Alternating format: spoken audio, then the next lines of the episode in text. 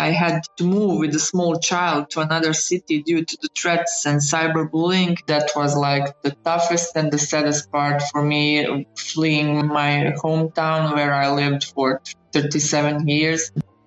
For years, writer and journalist Martina Mlinarević suffered from threats and insults online. And when she was diagnosed with breast cancer, it escalated. It was persecution campaign to punish me not only for the exposure of the scar on my breast, but also for daring to comment on politics and to promote gender issues and all, all other problems. Welcome to the United Nations Uniting Against Hate podcast. I'm Katy Dartford, and each week I'll be talking to those who've encountered hate speech firsthand and activists and experts from around the world about how they're trying to counter it.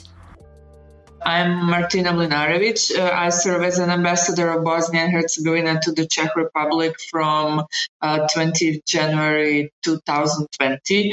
Before that, I was well known as a journalist from West Herzegovina and I wrote for 15 years for many, many media in Bosnia and Herzegovina and Balkan region. And uh, I was really known because they say like that, uh, fierce writing and uh, I really really had many problems with uh, nationalists who are leading that part of my country for last 30 years and i wrote mainly about their corruption affairs and everything what was going on uh, in the part of the, country where i lived so that caused me very much problems and pressures which uh, which I suffered for many years. Basically, I'm 15 years last 15 years known as a person who writes about uh, everyday situation in Bosnia Herzegovina, mainly political situation and everything what bothers our citizens and so on. So we're talking about hate speech here, and obviously you touched on it there when you were saying some of the things you've written about have had quite strong responses in your country.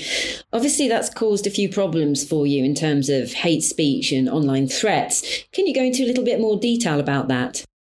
I lived my whole life in the southern part of Bosnia and Herzegovina. There you have like wonderful nature, extraordinary climate, uh, sunny days, beautiful rivers. It is a really area of uh, truly incredible landscapes.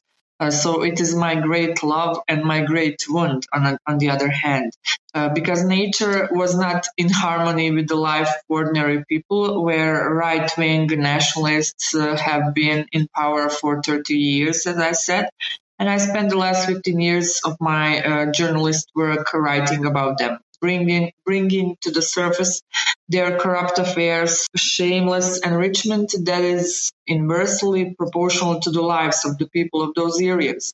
So I uh, suffered incredible pressures for years that area where I come from is also a stone area. So I deeply believe that this uh, stone strength is what kept me going through uh, through everything what happened to me. Uh, the hardest thing for me was when they hit my family because they really uh, were tough struggling with that, uh, especially they are living there in a small place uh, bound by tradition and patriarchy, so on.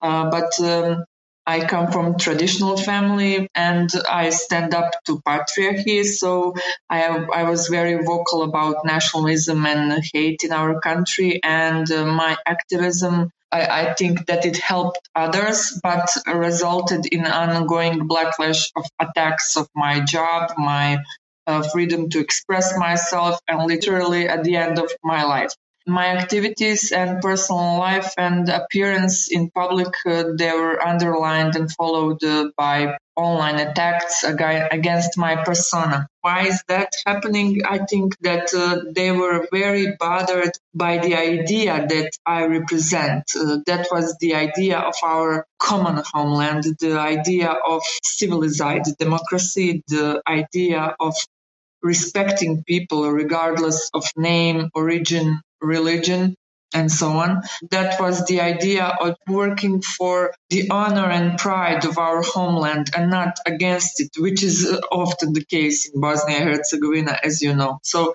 I was something that was unacceptable in the part of the country where I lived. So uh, all this uh, kind of culminated when uh, I got my breast cancer, my diagnosis with breast cancer. I was 35 years old. In one year, I had underwent four surgeries including radical mastectomy and ovariectomy at the time like when you need the most of the strength and uh, you are trying to keep yourself alive you are actually fighting on two fronts because while i was in hospital i wrote about the lack of heating in hospital and i i was supposed to be focused on my health and so on but that's what i am that's who i am my entire life i'm like fighting uh, all day for all kinds of injustice, attacking normal life of ordinary people in my in my country. So I was in that um, hospital room with uh, three old grannies and it was so cold there was no heating and i know the director of that hospital is like the owner of many private clinics and he drives like uh, super expensive cars and so on he lives like some completely different life and i wrote about it and then again precious and so on so that's uh, how the things are going. I'm um, really openly speaking about everything what is going on in my life. When I had uh, this uh, article about the one of the nationalist leaders that he basically turned the flow of the river to flow through his garden. I know it might seem unbelievable, but that was true. And I was the one of the first journalists who wrote about that affair. And it was a huge thing in the Balkans. And at that point, I was pregnant with my first baby and I lost my pregnancy due to the pressures that I suffered. So it was very both emotional and very tough at that point. And I decided I'm not going to write about politics anymore because it was the point where it, it was like something bigger than than before it's like it's my first baby so i decided i will leave the politics behind me and i will focus on my uh, literature work and uh, my writings as a writer and my books. But then, uh, when I spoke about my miscarriage, about uh, losing my first baby, I realized that how many women in my country, uh, in my area, suffered the same, and they don't speak about it. I realized how much pressure of the silence is it is. So I, I decided to speak about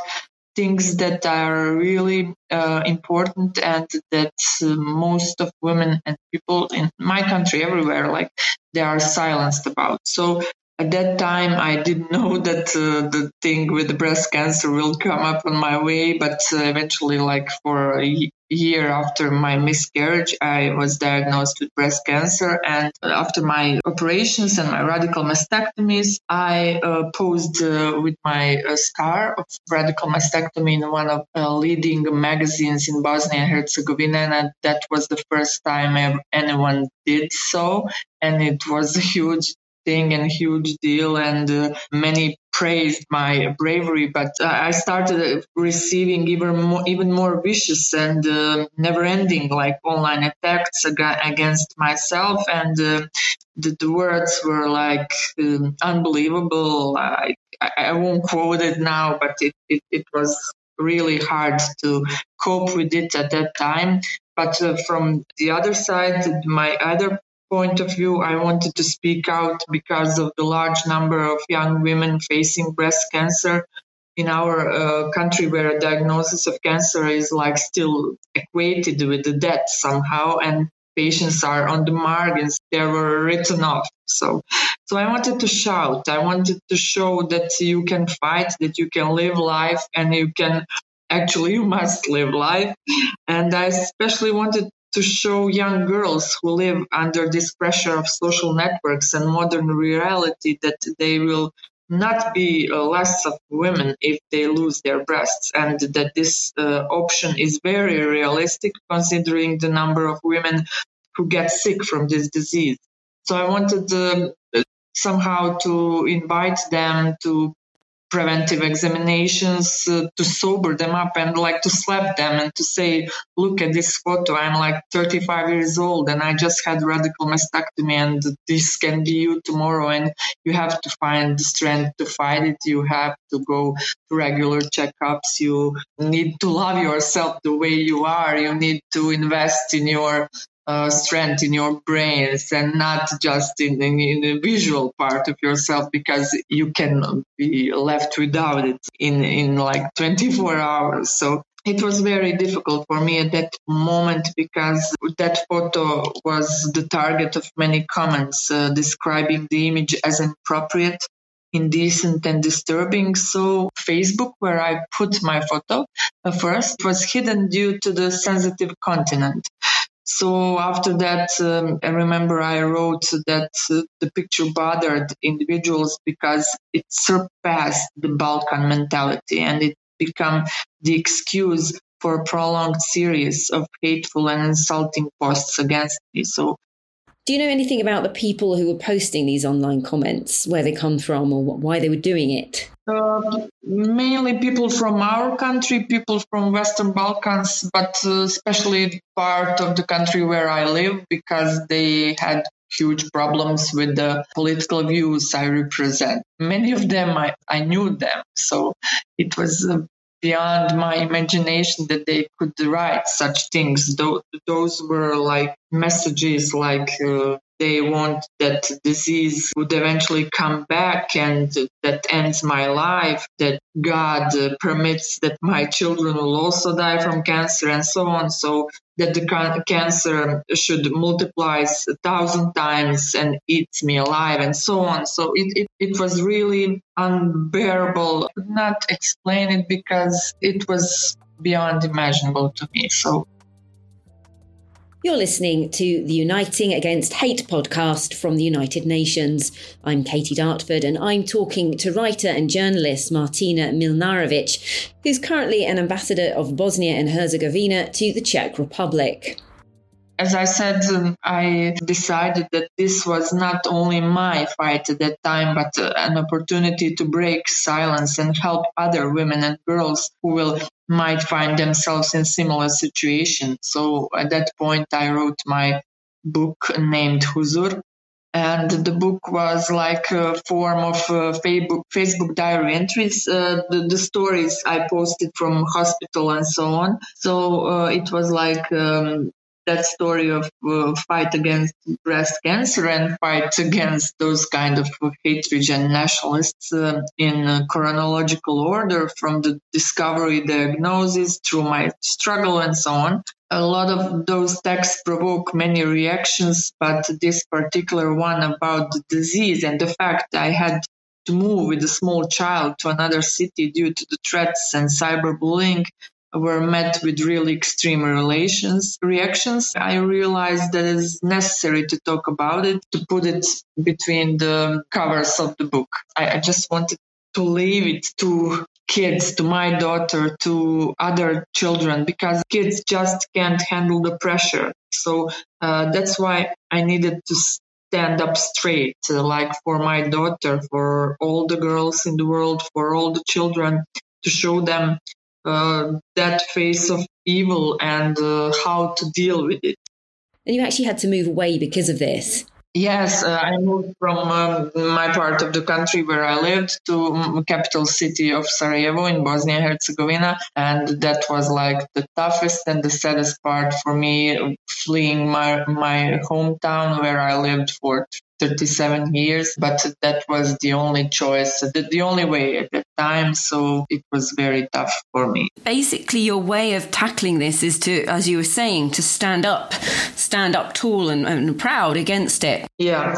Yeah. Well, um, as I said, um, we are not the same character. We are not same strong. So this is where the need of a legal framework that will tackle this hate speech needs to come on the scene and so I, at that point i did not lack support like public support but the hate speech and the insults they were like uncontrollable they ranged from posts of my personal timeline to articles mentioning me to what was the, the most difficult for me. They uh, talked to my family, to my parents, and they were like uh, very frightened at that time. They my father will go like for in the grocery shop and someone will will say some bad things to him and they are not the public people and that they like their privacy and so on so they were very frightened about uh, for me, for me, not not for themselves, but for me. And it was kind of persecution campaign to punish me not only for the exposure of the scar on my breast, but also for daring to comment on politics and to promote gender issues and all, all other problems. So all these attacks were unpunished at that time. So they escalated like uh, into misogynistic, intimidating threats to my safety and against my family and my loved ones. So, in your country, being a journalist and being a female journalist, it must be difficult to write about what you want to. Yeah, absolutely. There is uh, not so much journalists who will write openly in that way, and all of them who do the same. They are pressurized the same and they have the same problems, enormous hate speech and live threats and so on. So, and what is the most dangerous thing? Everything goes unpunished. Uh, only two person they were kind of punished for that things that were written towards myself. So I once printed all the insult and I had like thousands of papers together and I, uh, my plan was I, I, will send it one day to UN headquarters in New York or sometime. I don't know what was my idea, just to scream, to show someone what is going on with journalists and no one is kind of reacting. And as I said, what I consider my strength is the fact that I didn't want to give up. I didn't want to give them that opportunity to smile, to be uh, happy by what they did to me. But uh, this thing uh, really did not end it because in 2020, when I came to Prague, they made some doll on the carnival traditional carnival and they burned the doll which resembled to me on that carnival. So at that point, I, I was in Prague and I think all of this which I suffered was somehow bearable. But when that happened, and the kids of my uh, husband from his previous marriage, they lived there, and the daughter at that time, she was like 10 years old, and she was like just child, and she read the uh, news which said Martina, we burned Martina, and she called like frightened to his father, and she said, "Is Martina still alive?" And it it was. I cannot find uh, enough words for that, and uh, for me, that was the point when, um, at that moment, I I kind of buried all my hopes regarding that area where I came from. I still love that part of the country really much. I work closely with the all the young people from there and so on. But I, I don't believe that uh, things might change in the future. So maybe for some 15, 20 years, but now I, I don't see any changes and uh, I just give up my hands and uh, I, I, I don't believe that anything can change. You feel like you've come to your limit of what you, you personally can put up with. Yeah. Really, really frightening. Yeah, it, it, was, it was too much. At that point, it was too much for me, even for me. So, yeah, I, I just could not uh, comprehend from where that kind of hatred is coming from. I did not harm anyone. I just wrote my articles. I, I wrote about the fact that bothers each and every one of them there and their life, their everyday life. I wrote what they are talking on their coffees, what they are talking on their lunches, but they don't have courage to speak up publicly about it. I wrote everything what bothers their life, not mine. I had really decent, really nice uh, work, job, life, and so on at that point in hospital i wrote about hitting for old ladies. I did not wrote about hitting for me and everything like that but i just could not comprehend where all that hatred is coming from. And i think it is the fact that i was able to stand up and speak even though i know what the consequences will be. That kind of strength is the strength they are frightened of. And I'm now really aware of it. So, so yeah, and you you were just saying that you you're not optimistic that anything's going to change in the near future. I mean, what would you like to see change, and how would you like hate speech and, and these attacks against you to be tackled? Well, uh, as I said, um, it's a really difficult topic when it's coming to addressing the hate speech and limiting the freedom of speech. So I really think that needs to be uh, clearly said, which is which and keeping that hate speech for turning into very dangerous and discrimination, violence, and so on, which can happen. So these um, national groups and organizations and representatives in, in my country, they express they, their public solidarity and Women Network of Bosnia-Herzegovina kind of demanded the institution should adequately respond to hate speech and provide a safe and secure environment for me and my family, blah, blah, blah, Society of Journalists of Bosnia Herzegovina also, they are always calling it an institution to conduct an investigation, blah, but uh, I was invited, I think, two or three times um, to the police to give my my view on this situation, and I, I was interrogated for like six hours, five or six hours, like like I was the one to blame they were reading again tons and tons of these insults and they were asking how are you feeling reading this all of this? And i was like standing there and like asking how would you feel the situation is like that that uh, complex uh, political system in our country is uh, like that that uh, policemen in Sarajevo they needed to uh, give that uh, case again to the prosecution in um, my area where that prosecution is controlled by the nationalist party. I wrote about it so it's like never ending circle so but uh, as I said, maybe my uh, last sentence about that burning of my image were pessimistic, but I'm a really idealistic and optimistic person in inside of myself, and I think that the the fact they did it, they uh, just show how difficult it is for a normal person to work there and to fight for normal values. But I really believe that uh, my country will uh, face some big changes in the future and that some new generation will come. And i'm trying to work with them trying to work with young people as much as i can trying to uh, empower their voice trying to empower the girls voice in our country and women voice and uh, trying to learn them to step up for yourself, to, to stood up for uh, others, for minorities, and so on. So let's hope future will bring something better for all of our kids. That was writer and journalist Martina Mlinarević, who's currently an ambassador of Bosnia and Herzegovina to the Czech Republic. To learn more about hate speech and how it manifests itself in different parts of the world, join me every week on the Uniting Against Hate podcast from the United Nations.